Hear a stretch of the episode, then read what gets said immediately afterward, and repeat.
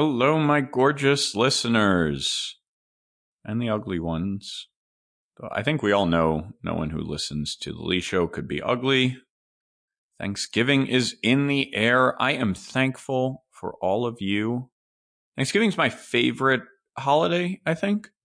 I love roasting a turkey. I think I'm going to start making turkey more frequently. I was thinking about this recently, at, not just at Thanksgiving. And the key, I discovered this a few years ago. The key to roasting the turkey is the bag. You have to roast the turkey in this giant oven safe plastic bag. And they sell them at the supermarket. You just ask, like, where are the turkey bags? They sell you a two pack of them. They're really cheap. So you brine the turkey overnight in buttermilk and spices. You use a lot of bay leaves. And the trick with the bay leaves, by the way, is you got to rip them up before you put them in the brining solution. You put in a ton of salt.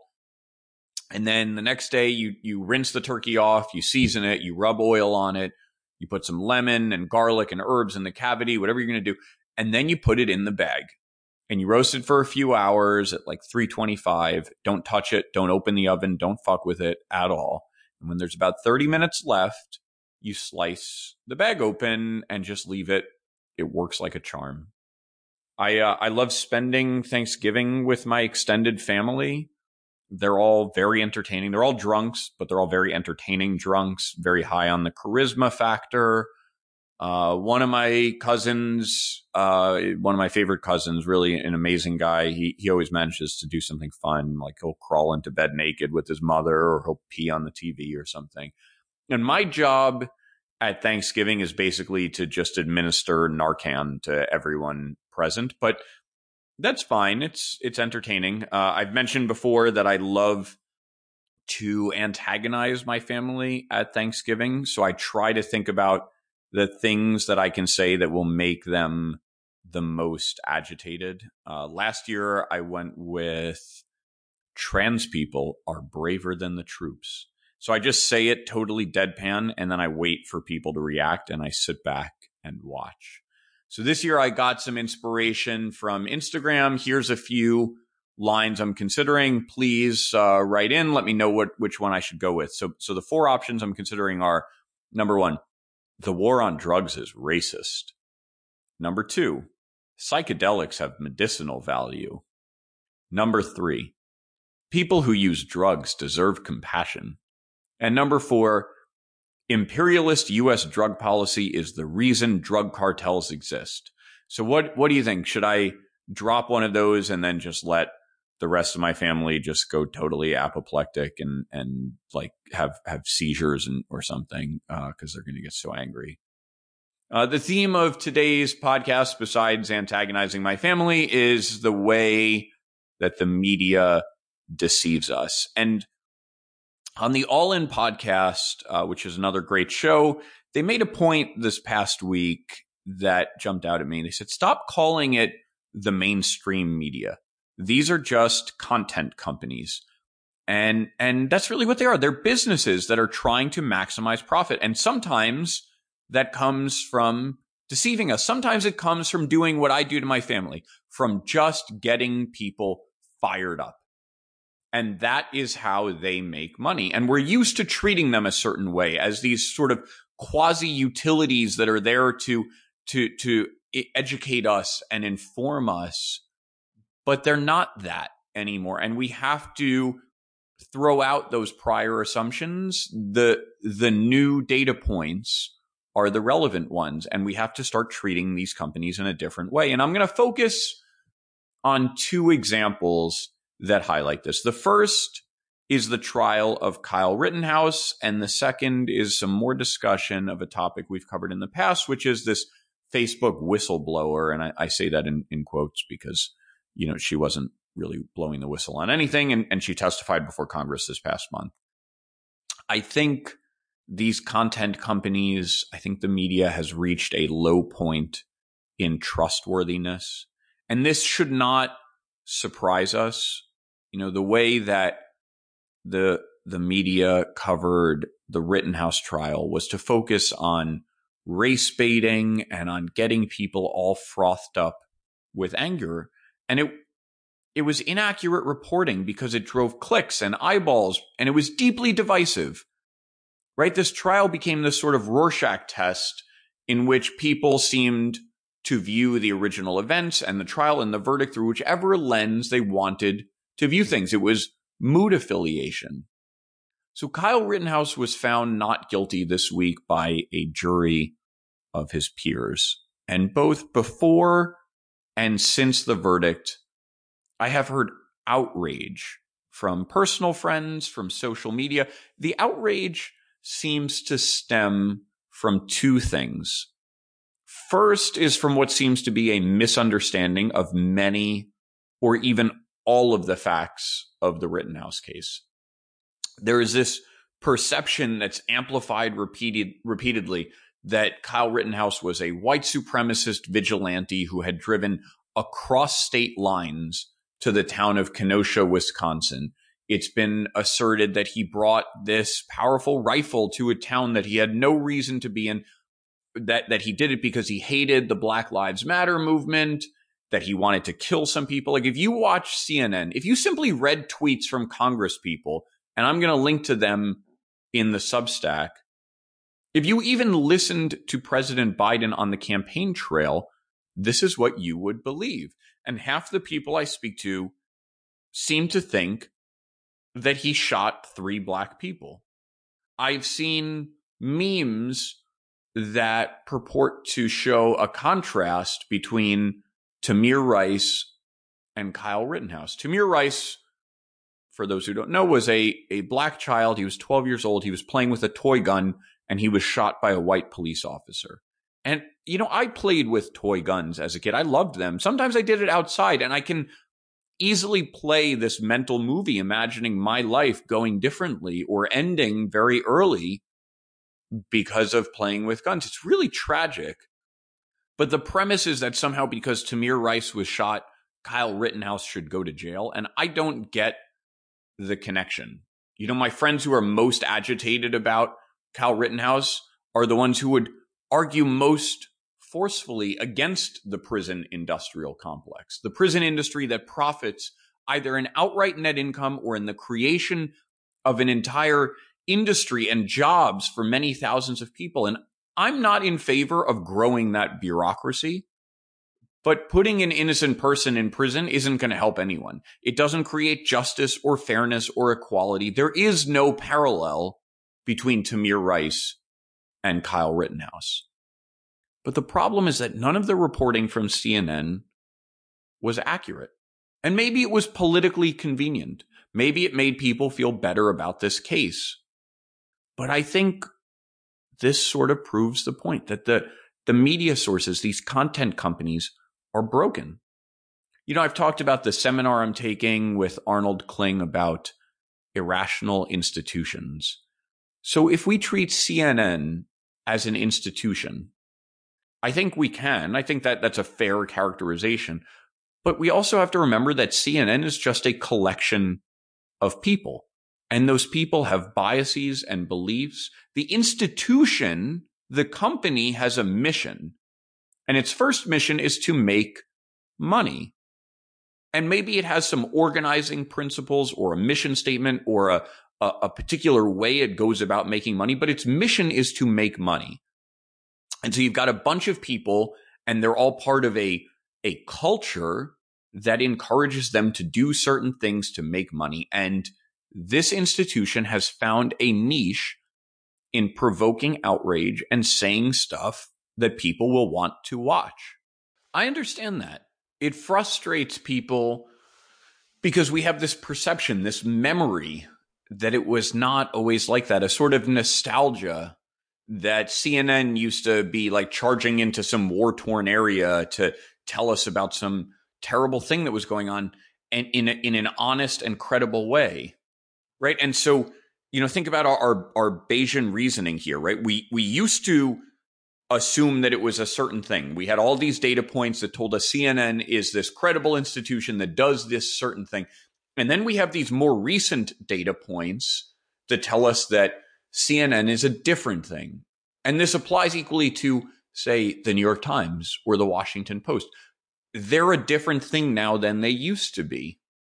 And so, what do we do? Do we assume that the most recent data points are faulty and rely on our prior assumptions? Or do we throw out those old assumptions and give a lot of credence to the more recent data points? And I think that's what we need to do. We cannot continue to assign credibility to this institution because that's no longer how this institution organizes itself. It's no longer there to inform us. It's just there to make money in the most effective way possible. I don't blame them for that, but I have to recognize that there is this deficiency. So let's break down the facts of the Rittenhouse case. What actually happened? There is no evidence that Kyle Rittenhouse was connected to white supremacist groups at the time of the shooting. We know that he was a fan of the police, that he was a member of this police explorer program, which was a sort of police officer recruitment pipeline. He was also a firefighting and EMT cadet with the fire department in the town of Antioch, Illinois. That's where he lived with his mother and his sisters. And Antioch, and I'm going to post a map in the Substack, Antioch is right next to the Illinois Wisconsin border. It's a 20 minute drive from Kenosha, Wisconsin. Kenosha is where Kyle's father, his grandmother, his aunt, his uncle, his cousins all lived. It's a town, given that his whole family lived there, where Kyle had a close connection. And on the morning of the shootings, Kyle had gone to Kenosha to scrub graffiti that had been sprayed on the local high school. Does that mean he was doing the right thing when later on that night he was patrolling around with an assault rifle? No, I, I, don't think so. I think it was pretty idiotic of his mother to let him go do this. I don't think he's a, a dude I want to be friends with. This is a guy who, since he was arrested, has been photographed making signs, hand signs that are associated with the white pride movement. I think he was a naive and dangerous fool and he may be a, a, a, hateful person. I don't know. He may hate Jews for all I know. But I don't think he committed a crime in this case. And I think that has been portrayed incorrectly. Now, the gun that he used had been purchased by an older friend. It had been stored at the home of that friend's stepfather in Kenosha. And it was, importantly, not illegal for Kyle to be carrying the gun. And you may take issue with this. You may say it should have been illegal, but it was not illegal. So, what was going on in Kenosha, Wisconsin on the night of the shooting?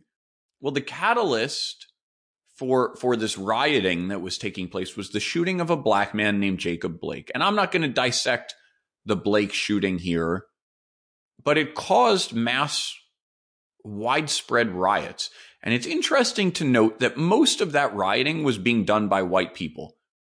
These, these white folks who were loosely allied with the Antifa movement, and it was designed to maximize chaos and destruction. The rioters were primarily people who were not from Kenosha. They were people who had traveled across state lines. And we'll come back to that phrase again. The, these folks who had traveled great distances just to come and fuck up this town. They had no business being there. A lot they they had a lot less business being there than Kyle Rittenhouse had to be there. He had family in this town. This was just a bunch of fucking morons who descended on this town to to create anarchy and to obliterate property and to screw up the town.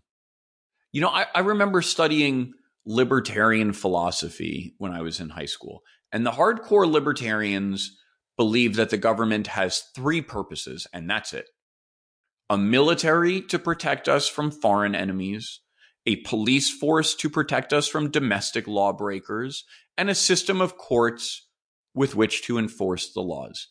And they think those are the, the three things for which it is ethical to tax people. They're common goods that only the government provide, and that's it. Now, I believe that government can and should provide more than that. But those functions all make sense. They're a starting point and they make sense. But on the night of the Rittenhouse shooting, the police had completely neglected to do their job. In many cities, in many states, police forces had decided not to protect property. Municipal property, private property. Could you imagine? Put, put yourself in the shoes of being a taxpayer in Kenosha, Wisconsin. So you pay your taxes year after year, and you expect that the police, whose salaries you pay, would show up to protect the town. That's their job. And yet they deliberately chose not to do that. So if you were a resident of this town, if you felt some measure of civic pride, wouldn't you feel some kind of impetus to try to protect the town? Wouldn't you be upset if this group of anarchists showed up and started fucking things up? I would be. So, what about the notion that Rittenhouse was out looking for a fight? Let's understand what was going on in a bit more detail. So you have these these white anarchists that are destroying the town. Many of them were armed with knives, with guns. And then Kyle Rittenhouse is there. He shows up. He's got a first aid kit. People are saying he was pretending to be an EMT. I don't know. I mean, the guy was an EMT in training. He's trying to help people. He offered medical assistance to some of the anarchist protesters before the shooting. He ran. This is a guy who ran with a fire extinguisher to try to put out some of the fires that had been set by the protesters. And what about the people that he shot? I'm going to include in the Substack a video of one of the people that he shot, Joseph Rosenbaum. It was filmed a little bit before the shooting, just a few minutes before the shooting. And he was screaming at someone, shoot me, N word. And he kept repeating it, shoot me, N word. Of course, saying the word. Rosenbaum, this guy was a convicted sex offender not a great dude. He had forcibly sodomized a group of five boys, ages 9 to 11. And then he had spent about a decade in prison for it. I don't know why he, he got out after that, but he had spent about a decade in prison for forcibly sodomizing a group of boys. Now, I'm not saying Kyle Rittenhouse knew it when he shot this guy, but this was a violent and dangerous guy. This was not a good dude, Joseph Rosenbaum. You know, Congresswoman Ayanna Pressley tweeted that the people that Rittenhouse shot had, quote, assembled to affirm the value, dignity, and worth of black lives. You know, I don't I don't think that's a fair characterization. I don't think that a violent sex offender running around and screaming the N-word is dignifying black lives. I don't think that's a remotely accurate characterization of what was happening. So what about the actual shooting and the sequence of events building up to it? Well, earlier in the night, Kyle Rittenhouse had been confronted by Joseph Rosenbaum, the, the child molester who's running around screaming the N word. And during that encounter, Rosenbaum had gotten in Kyle Rittenhouse's face and told him if he saw him again, he would kill him. So you've got this dangerous convicted felon, seems like a lunatic, threatening to kill him. And at about 11:45 p.m., a couple minutes after that, Kyle Rittenhouse was being pursued across a parking lot by a large group of people. And Rosenbaum, the sex offender, threw a bag of items at Rittenhouse. Another anarchist protester named Joshua Ziminski fired a gunshot in the air. Now remember that many of the people present were armed, not just Rittenhouse. And at the sound of the shot, Rittenhouse stopped running and he turned towards the sound of the gun. And at that moment, Joseph Rosenbaum engaged Rittenhouse and tried to grab the rifle from him. Kyle Rittenhouse fired four shots at Joseph Rosenbaum. He hit him in the groin, the back, and the left hand. And Rittenhouse then ran down the street towards some police vehicles with some of the protesters in pursuit. And there's there's cell phone videos galore of this with the protesters screaming, beat him up and get him, get that dude. One individual struck Rittenhouse, which caused him to fall. He, he tripped and he fell to the ground. And one of the anarchists jump kicked him while he was still on the ground. And then another violent rioter, a man named Anthony Huber, started hitting Kyle Rittenhouse with a skateboard and tried to grab the gun away from him. And as Anthony Huber pulled on the rifle, Kyle Rittenhouse fired once, hitting Huber in the chest and causing his death. And then came the third encounter. A man, I can't quite pronounce his name, named Gage Grosskreutz, testified that he heard gunshots. This he testified in the trial that he heard gunshots and he ran towards Rittenhouse. And he said that he believed that Rittenhouse was an active shooter. Now, Grosskreutz had an expired permit to carry a concealed weapon. So it was not, he was not carrying it legally. And he is carrying a Glock pistol and he runs towards Rittenhouse, who is still on the ground. And Rittenhouse had put his hands up in the air. And Grosskreutz pointed his handgun at Rittenhouse and advanced towards him, at which point Rittenhouse picked up his gun and shot Grosskreutz in the arm. So I'm going to read a, a quick excerpt from the trial testimony from a couple weeks ago. Okay. The prosecutor says, when you were standing three to five feet from him with your arms up in the air, he never fired, right? And then Grosskreutz says, correct. And the prosecutor says, it wasn't until you pointed your gun at him, advanced on him with your gun, now your hand is down, pointed at him, that he fired, right? And Grosskreutz says, correct. So when when Grosskreutz had his hands up in the air, Rittenhouse didn't shoot him. But when he's pointing his gun at Rittenhouse, when it's whoever fires first wins and the other guy is fucked, that's when Rittenhouse shot him. Amazingly, at least 16 gunshots from other sources were heard on video during the time that Rittenhouse was on the ground. This was a chaotic scene. The police were doing jack shit. But none of this tells us that Rittenhouse sought to kill anyone, nor that he was there to pick a fight or to instigate violence. It seems pretty clear that he was there to protect his town, and he got caught in a mob of violent anarchists, many of whom were armed. And this poor guy who sees his town getting totally destroyed, he decides it's time to step up, to pick up the slack because the police were not doing anything. But based on that chain of events, which is supported with ample video from multiple angles, it seems pretty damn hard to argue that this was anything but self defense. And the case is tragic. It's terrible. It's awful that this town was overrun with these, these moronic instigators, that the police didn't stop them. It's awful that Kyle Rittenhouse felt the need to fill that void or that so many armed people got into a confrontation. But I don't see how you can say that Rittenhouse was not defending himself. But if you watch any coverage of this on CNN, on MSNBC, in a lot of these other content sources, one would come away with a very different impression. Because if you take the perspective that these institutions are there to inform us honestly, they are broken. And the lies that they told were concrete. Matt Taibbi did a great job rounding up some of the lies. I'm going to read you a quote from his piece. Joe Scarborough on MSNBC said Rittenhouse unloaded about 60 rounds into the crowd. It was eight. Adding in another segment that he drove across state lines and started shooting people up. And in still another that he was shooting wildly, running around, acting like a rent a cop, trying to protect property in a town he doesn't know his father and other relatives lived there. John Heilemann on the same channel said Rittenhouse was arguably a domestic terrorist who crossed state lines to go and shoot people. Bakari Sellers on CNN said the only person who fired shots that night was Kyle Rittenhouse. He, of course, as we know, didn't fire first, and protesters actually fired more rounds. Bill Ackman, the famous investor and founder of Pershing Square, tweeted something that I thought was very thoughtful and succinct before the verdict was announced. And and I'm going to read you what he wrote. This was on Twitter. He said, Last night, Neri and I watched several hours of Kyle Rittenhouse direct testimony and cross examination.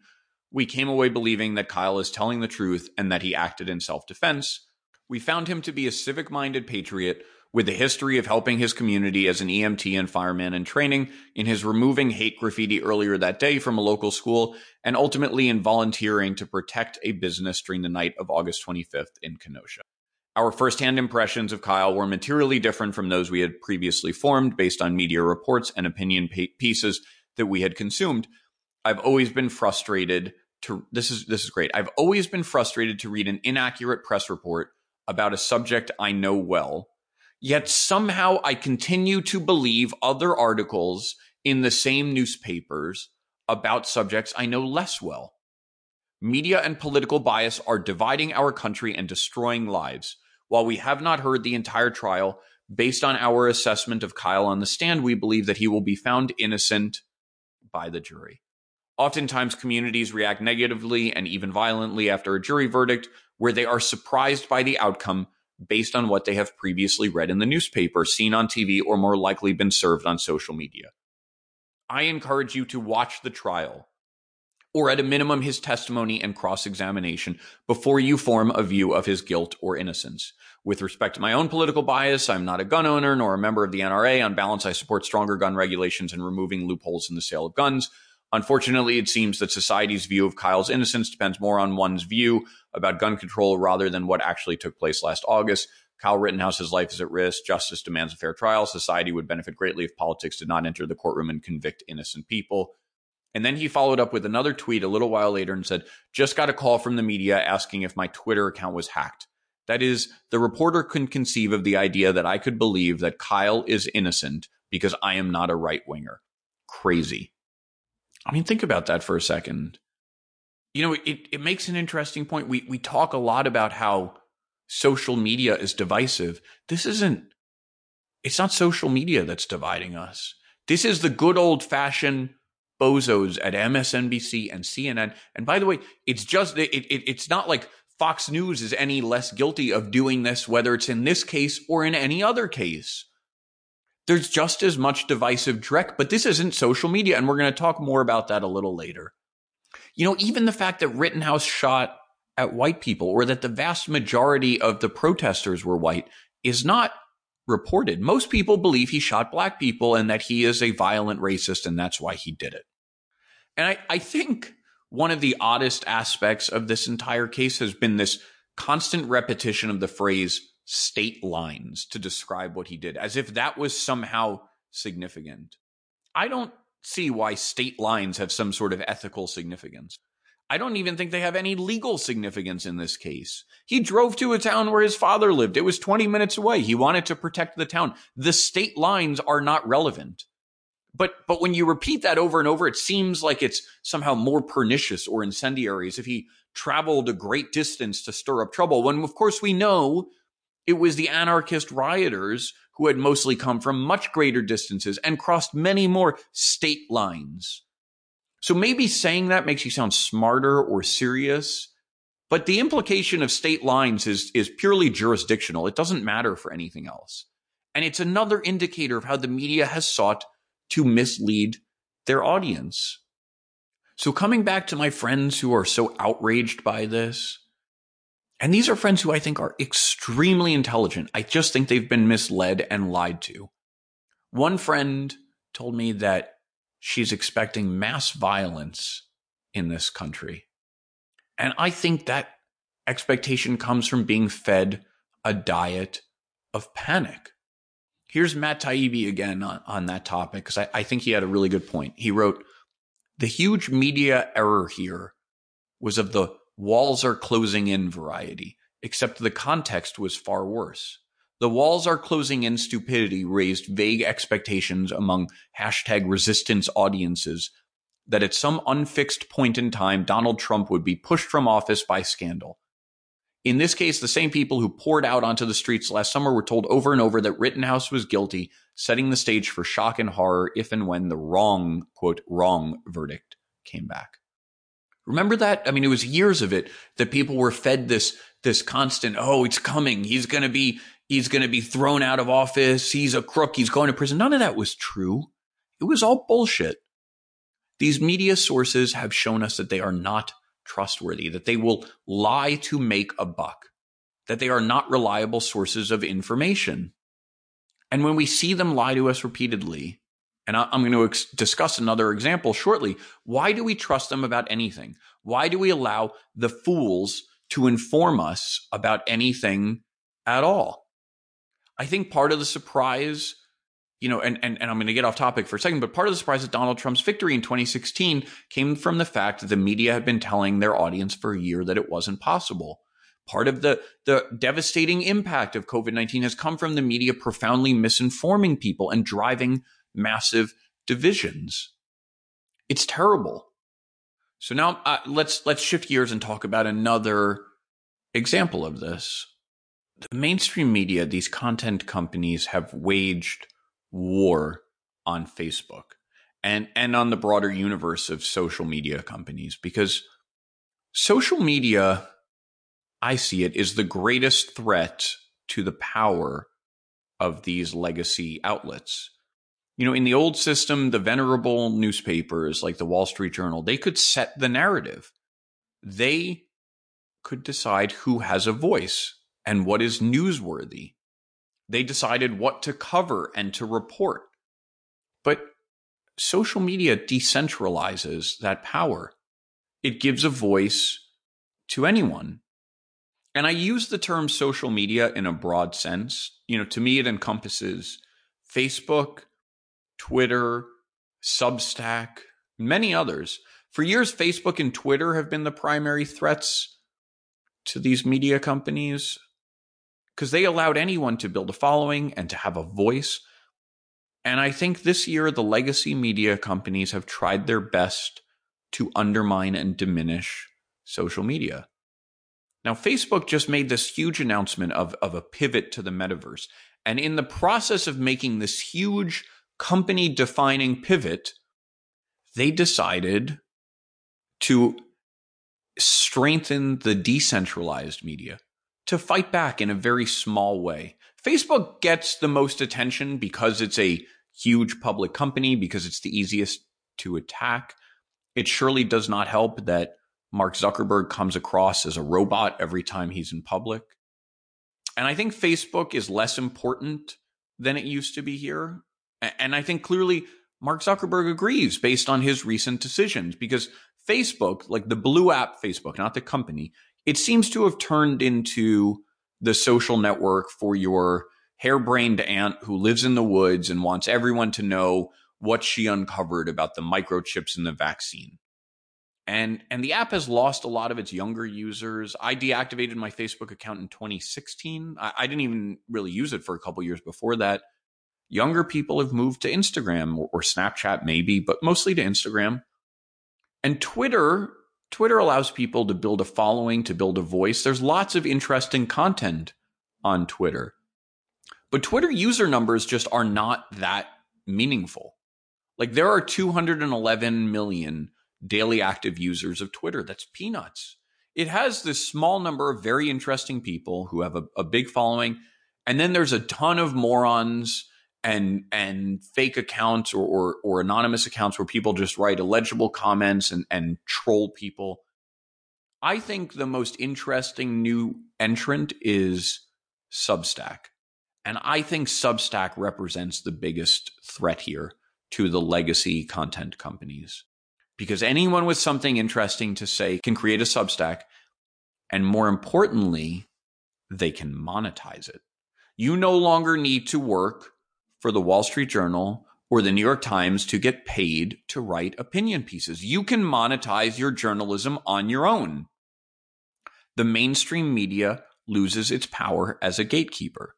Now, side note quickly, I'm one of those people who's writing and monetizing myself on Substack, which you know because you're listening to this and you enjoy my content.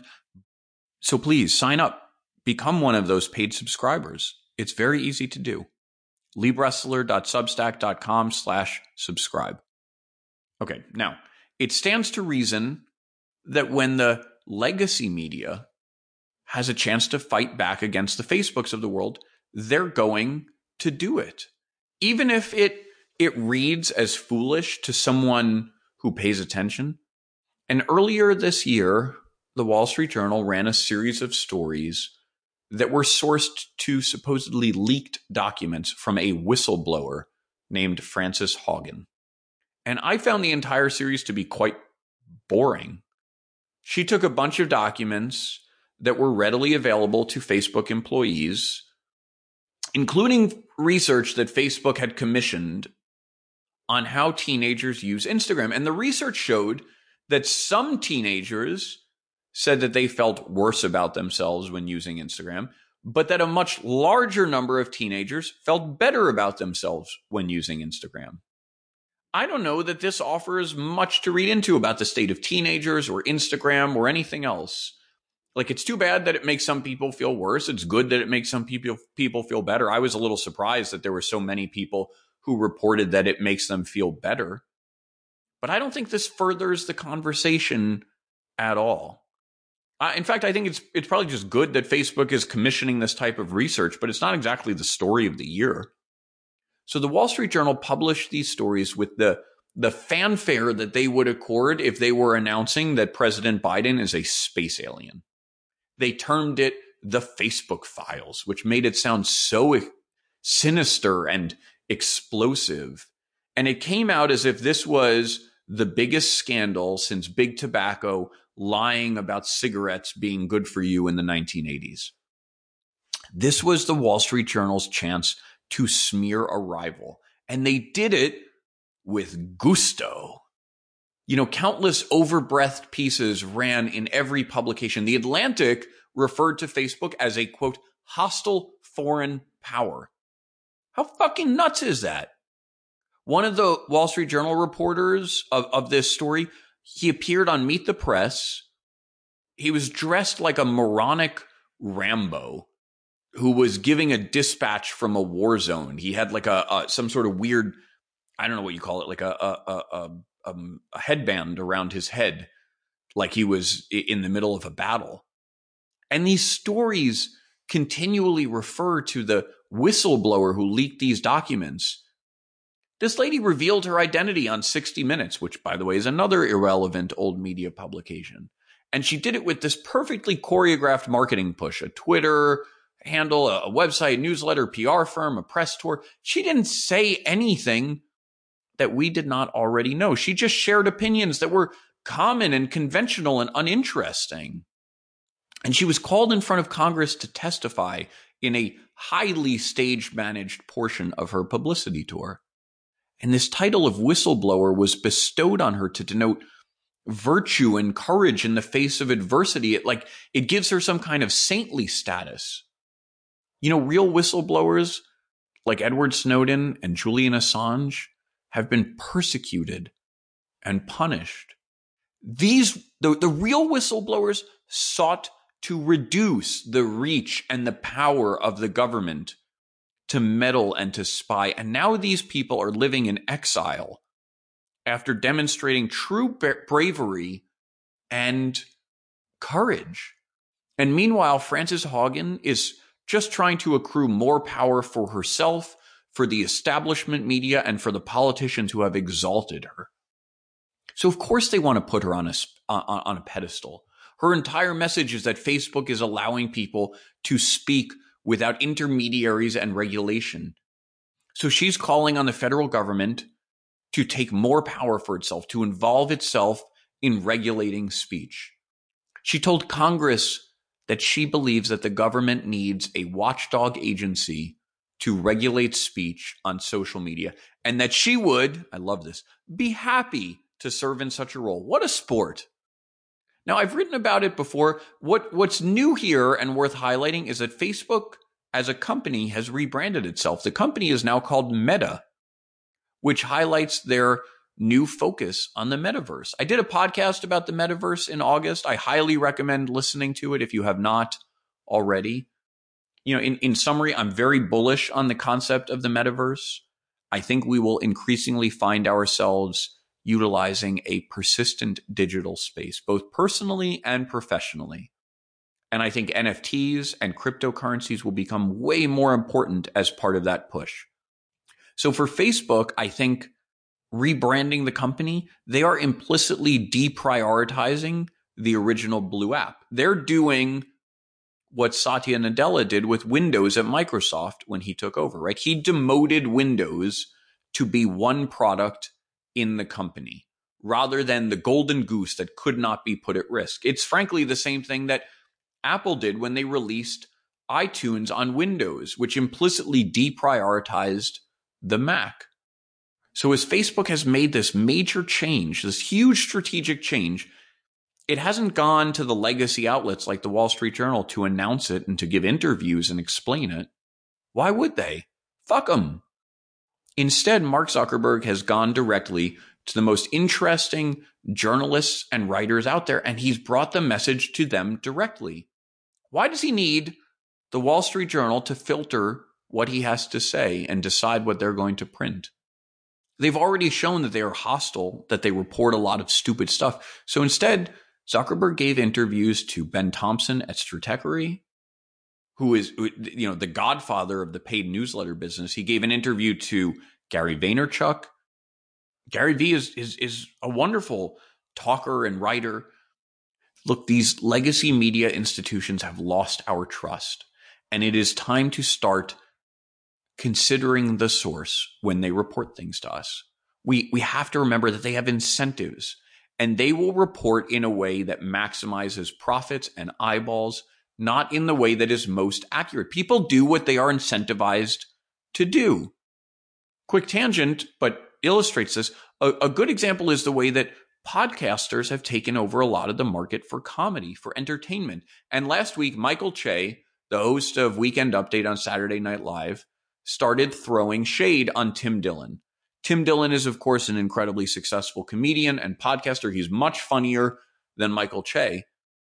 But he takes attention and eyeballs away from SNL. Why fuck with SNL when you can get much funnier and more creative jokes elsewhere? So, of course, Michael Che is incentivized to talk shit about him. It's time to stop relying on these broken institutions to feed us information, whether it is the New York Times, the Wall Street Journal, the Atlantic, any other source. These are just collections of people with biases and, and they're bitter that they've lost some of their power. They're trying to, to grab hold of, of it and cl- cling to it. People, institutions, they, they, they talk their books. That's what they'll always do it. And for the Wall Street Journal, talking its book is about reclaiming some of the power it had in the glory days. It's about taking Facebook and Twitter and Substack and undermining their centralized authority. Mark Zuckerberg made this great strategic move by bypassing the legacy media. But that legacy media in its its waning days, and, and truly it has become irrelevant, that legacy media is going to be thrashing around to try to reclaim their lost splendor.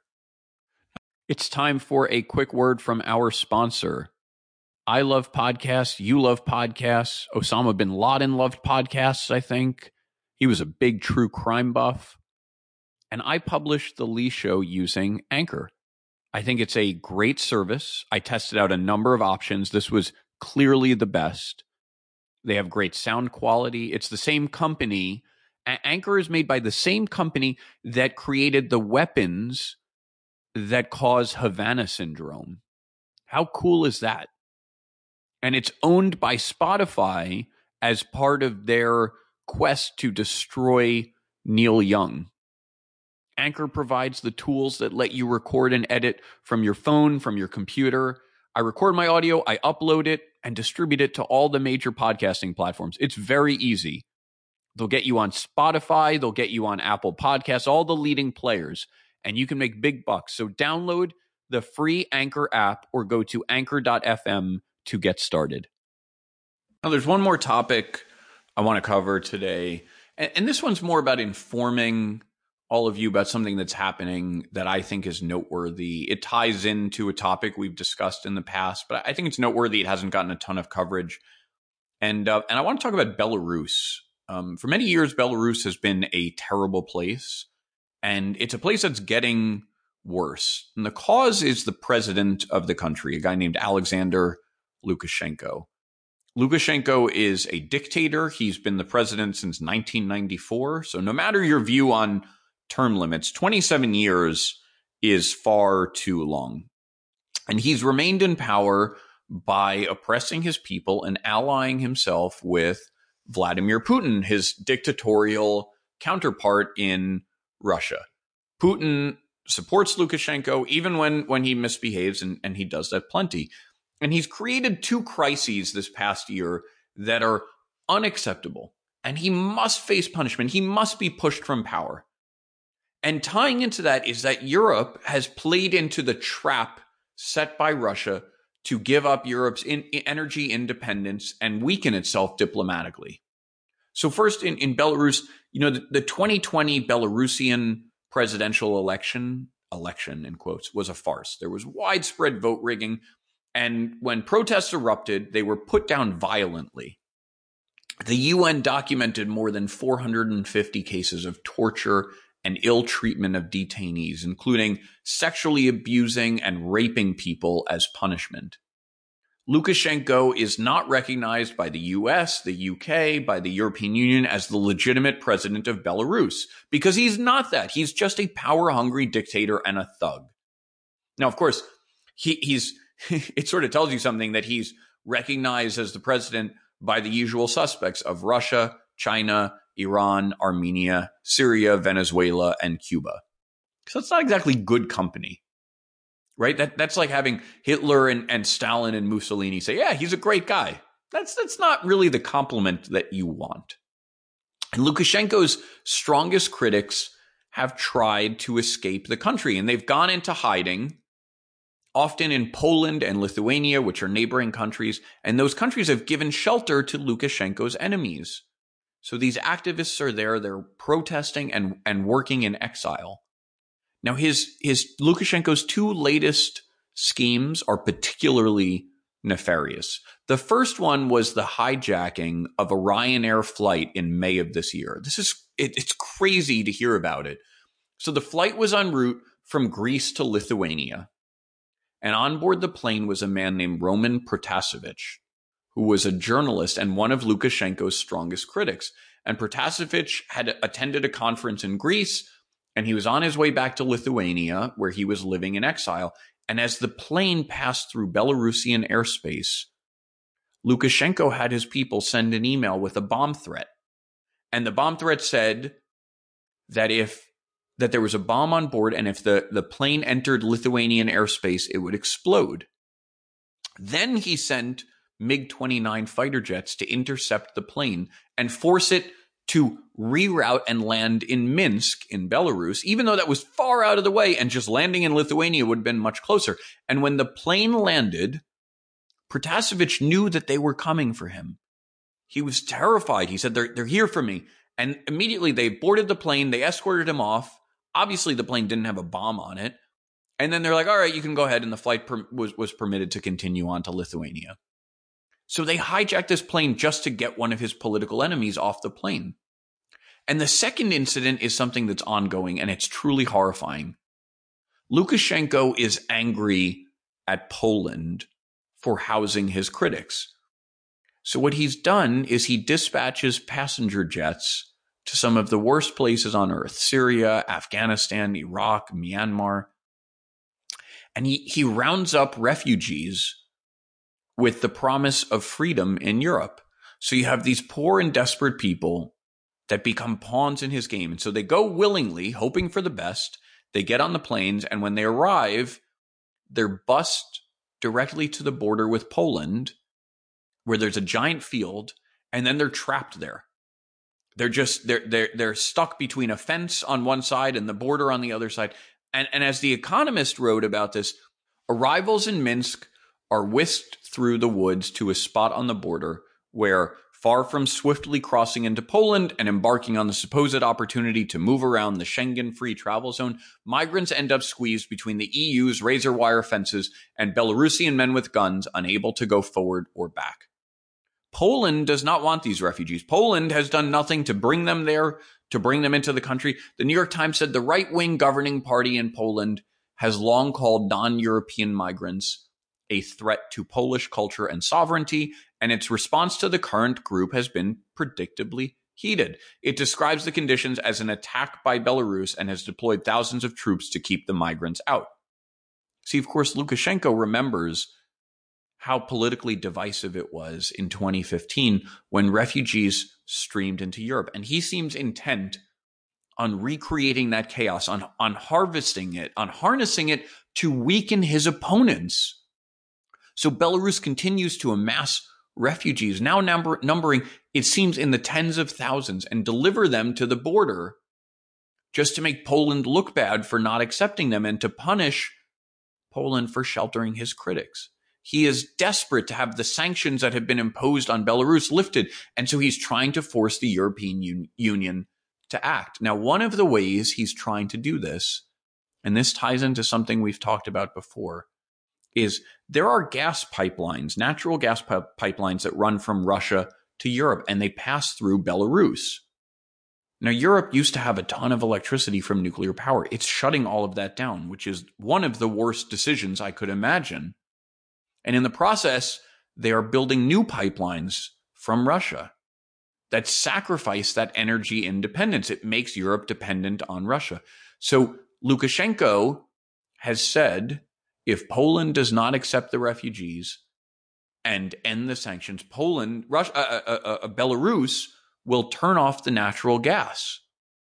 And they would do this just as winter is starting, as shortages abound, as gas prices have skyrocketed. This is a dangerous guy. He is an evil man and he must be forced from power. The European Union cannot relent in its efforts to push him out of office. And this highlights even more something that we've talked about and that we, we should revisit that Germany was foolish to build this Nord Stream 2 pipeline, that they fell for the, the, the con game from Russia and for Germany, from, from Germany's corrupt chancellor, Gerhard Schroeder. Because Nord Stream 2 further undermines the ability of Europe to push back on bad actors like Lukashenko. Thank you for joining me today. Remember, I write and record this podcast to share a point of view that is not found elsewhere in the media, and I depend on your support to do it. So please sign up as a paid subscriber. You can do it in the show notes for the podcast. You can go to leebressler.substack.com slash subscribe. And if you enjoyed this piece, feel free to share it with your friends and colleagues. Happy Thanksgiving, and I'll be back with more soon.